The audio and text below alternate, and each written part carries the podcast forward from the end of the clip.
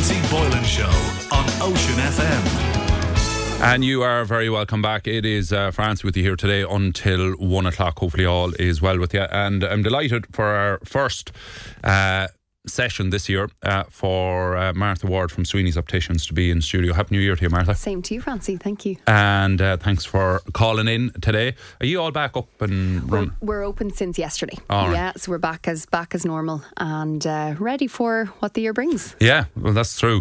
Right, we're going to look at a few things. We're going to talk maybe in a few minutes about food and how food can help your eyesight. And I know we always heard at school, carrots, mm-hmm. But there's a lot more to it than that. More. There is.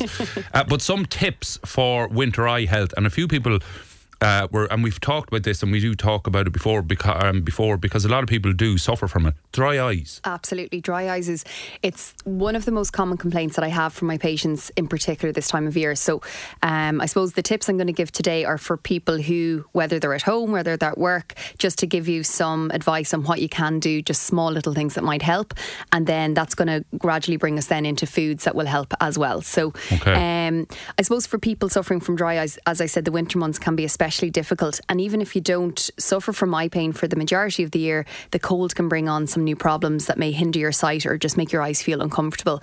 I have to say, and I would have quite a good diet, but over Christmas my eyes just felt really stinging and gritty and burning. Now, I definitely fell out of routine. I wasn't drinking as much water as I normally would, perhaps a glass or two of wine that I, all in a bit more excess over Christmas, and I just found my eyes didn't feel great. So how do you know you've dry eyes? Sorry. Generally, the symptoms are gritty eyes. They can even be watery, stinging, burning. They might look quite red, just a little bit agitated. Yeah. And obviously, if you come in and get your eyes tested, and we use the slit lamp, and we would often put little yellow dye into your tears, and we can diagnose that. But just even those symptoms, people will often know themselves that they do have dry eyes. Okay. So these are just a couple of little easy techniques that you can use to combat that dry eye. So the first thing is just to keep moisture in. As I said, the air tends to be quite dry in winter, and it can make it hard for your eyes to produce tears. So an easy way to combat that is to use some artificial teardrops when you do feel your eyes are getting dry.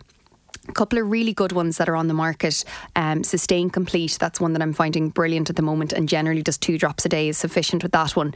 Hylofort is excellent, Thelo's Duo Gel, and then 2 things that I mention quite a bit but I swear by them is the eye mask. So what an heated eye mask does, you put it in the microwave and then put it on, it opens up the meibomian gland. So these are little glands that are around your eyelids, and when you put on the eye mask for about 5 minutes, that heats up the glands, and then the oil naturally goes into your tears. So it's absolutely brilliant, and that can be reusable for up to about 18 months. Wow. So those eye masks, it's like a heat pack that you can put in. Exactly, but it's specifically for dry eyes, so it's super. And then omega-3, which I will very much be talking about in a couple of minutes. And the second one is just very simply distance yourself from heat sources. So when you've the heat on or the fire on, which can definitely cause your eyes to be quite dry, just try sit a little bit further back from those heaters or radiators, and that can make a massive difference. And then the same thing in the car, just have the heat facing down at your feet rather than blowing up at your face as well. And that just those simple things will make a difference. The next one I would say you know very well because I mentioned it. 20-20-20. There you go. See? You're listening. Yeah, no, I am, yeah. The 20-20 rule. Absolutely. But let's be honest, we're all on screens. Yeah. I'm not even on social media, and yet I would find myself on my phone or a tablet or the laptop or whatever. We're all on screens quite a bit. So, and when we're on the screen, we tend to only blink about once or twice a minute, whereas we're meant to blink about 15 times a minute. So blink plenty. And then if you are, doing quite concentrated work on the computer, every 20 minutes, look 20 feet away for about 20 seconds. And that genuinely works. And it actually will help the sort of the loss or deterioration of your sight as well as dry eyes. So if you're looking at a screen every 20 minutes, look away for 20 seconds is something that's about 20 feet away. Out the window is generally the best one. And if you don't have a window, as far down the room as you can. And so that's basically just 3 times an hour, a quick look away, make a conscious effort. And this was developed by the American Association of Ophthalmologists. So there's a lot of research gone into that. So it does definitely work. And I think we all could listen to that one. The next one, don't forget the sunglasses. So even though we're in winter, it's important to wear UV protected sunglasses all year round. And the sun is quite low in winter as well. You probably find with driving as well, it can cause major glare. Oh, yeah. So if you do need glasses, talk to us about getting your prescription put into sunglasses. And if you don't need glasses, just a good pair of sunglasses, ideally polarised if you can, and that cuts out the glare. And as before, I would have mentioned about the CE mark, and just to make sure that they're that's really important, isn't absolutely. It? Don't pay the class if they don't have CE. Yeah, exactly. Yeah, because they won't have UV protection then. This next one is choosing the right contact lenses. Now, obviously, this is up to your optician, but it's also for those maybe who do buy their contact lenses online, or for those who maybe just opt for the cheapest contact lens. It's worth considering going for a low water, breathable, high oxygen lens, and that'll keep a good supply of the oxygen going to the eyes. They will feel way more comfortable, and they won't dry out as much as a more standard hydrogel lens. So that type of lens is generally called a silicone hydrogel lens. There is loads of them on the market, but one that I find fabulous is the Ciba Daily Total One. There's another one called Precision One, My Day Dailies. Look, there's loads, but it's worth investing in your eyes. And if you do wear contact lenses a lot, don't opt for the cheapest one because they'll dry out very much so. Okay, perfect. We just have some questions. Want to get them, and we will come back to that. More tips for your winter eye health. If you have any questions for Martha, 083 3500 530 is the text or WhatsApp. Can you ask Martha, what can I do to stop under my eye twitching? Or it's like it's jumping under my eye. I've got that before. Yes, absolutely. Okay, so a twitch generally is to do with if your eyes are dry. Okay, all right. So if your eyes are dry, then you need to drink a bit more water. That's the first thing I would say with anyone who's got a twitch. Possibly the artificial teardrops that I've mentioned, and just looking at your diet, or are you on a computer loads? Are you taking enough breaks? So treating dry eyes there, I feel, will definitely help the twitch. It can come from stress. Yeah. It can come from, if you're... Yeah, stress would be the main one. Yeah, sometimes high blood pressure, but the main one, and 98% of the time, it's dry eyes. So treat the dry eyes, and I guarantee the twitch will improve. How long could you have a twitch for? Oh, that's how long's a piece of string. Is it like, yeah, because I've had it sometimes, and then you're like going... Jeez, I still have it, and the next thing it's gone, and then you kind of forget. Yeah, listen, everyone is different. Right, it can last a couple of minutes. It can last 3-4 weeks. I would have people say, "Oh, I got a twitch," and then they'll book in for an eye examination because they're like, "This is going on a couple of weeks." Yeah. Generally, when I treat the dry eyes, the twitch will go. Okay. But just be aware of any stress factors in your life as well. Yeah. You know. That's true. That's true indeed. A listener rang in, and they have macular degeneration, and they've about 15 or 20% vision currently at the minute. And they're just wondering what's going to happen next? Or what's next. Yeah. Okay, so difficult one to fully answer, but I will do my best on this in terms of I don't know the individual, and also I haven't looked at their eyes. But there's two different types of macular degeneration. There is dry and there is wet. So dry is a progressive eye disease, and it's generally age related, and it may be in one eye, it may go into both eyes. And if it's dry, we would always have someone on a good vitamin for their eyes, like Macu Prime or Macu Shield, and they would have been told not to smoke, and unfortunately there's no further treatment for that. It's just keeping the diet good and UV protection and being monitored quite closely. The wet one can be more aggressive, and it can be more sudden, and that is where there's fluid building up at the back of the eyes, and you'll often need injections to relieve that fluid, and you're left, unfortunately, with the blind spot after that. So this listener, I'm really sorry to hear that your vision is down so much and that you're going through this, because it can be even mentally quite difficult to deal with that when you've had very good sight your whole life. So I suppose definitely make sure that a family member has contacted the NCBI to make sure that there's, is there anything else they can do for you at home? Can they improve your living conditions? Can they improve the lighting that's there, or even a magnifier, and talking books and all of those things? Just to help with your quality of life. Will you end up going fully blind? The answer is no.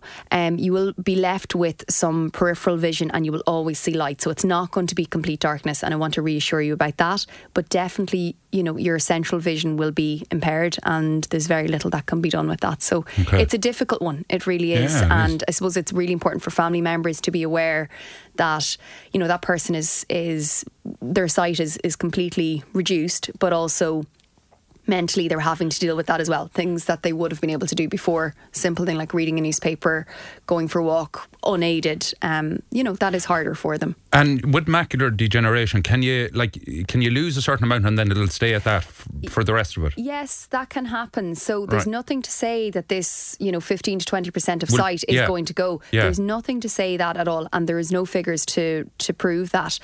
So this may well stay stable, and it could be a case that you know, if it's dry, that's it fully progressed, or if it's wet, that any treatment they've had has left them with the blind spot, but that's it, sort of stable now.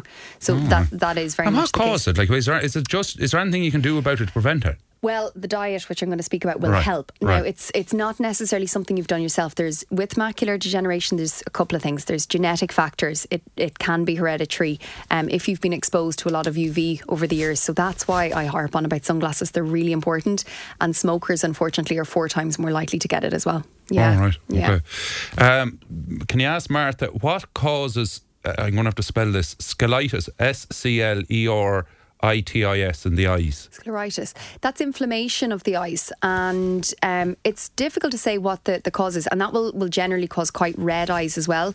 It's an inflammatory condition. It's not the same as uveitis, but it's part of that.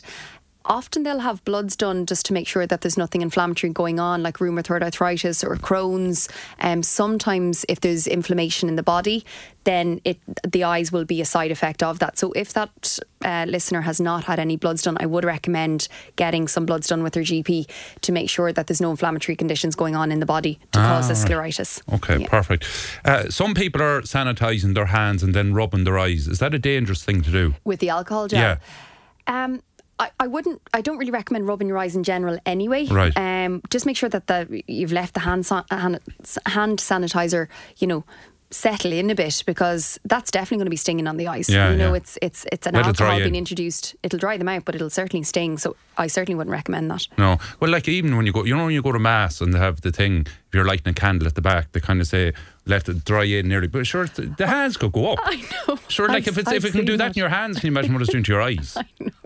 There's a sign up, like, on, you know, you pray for your intentions, but right beside is going, Jesus, don't be lighting candles with hand sanitizer. I would say they've eased off on that, but I totally agree. It's a bit of a danger there with the alcohol. Yeah, no, just keep it away from the eyes, full stop. Yeah, exactly.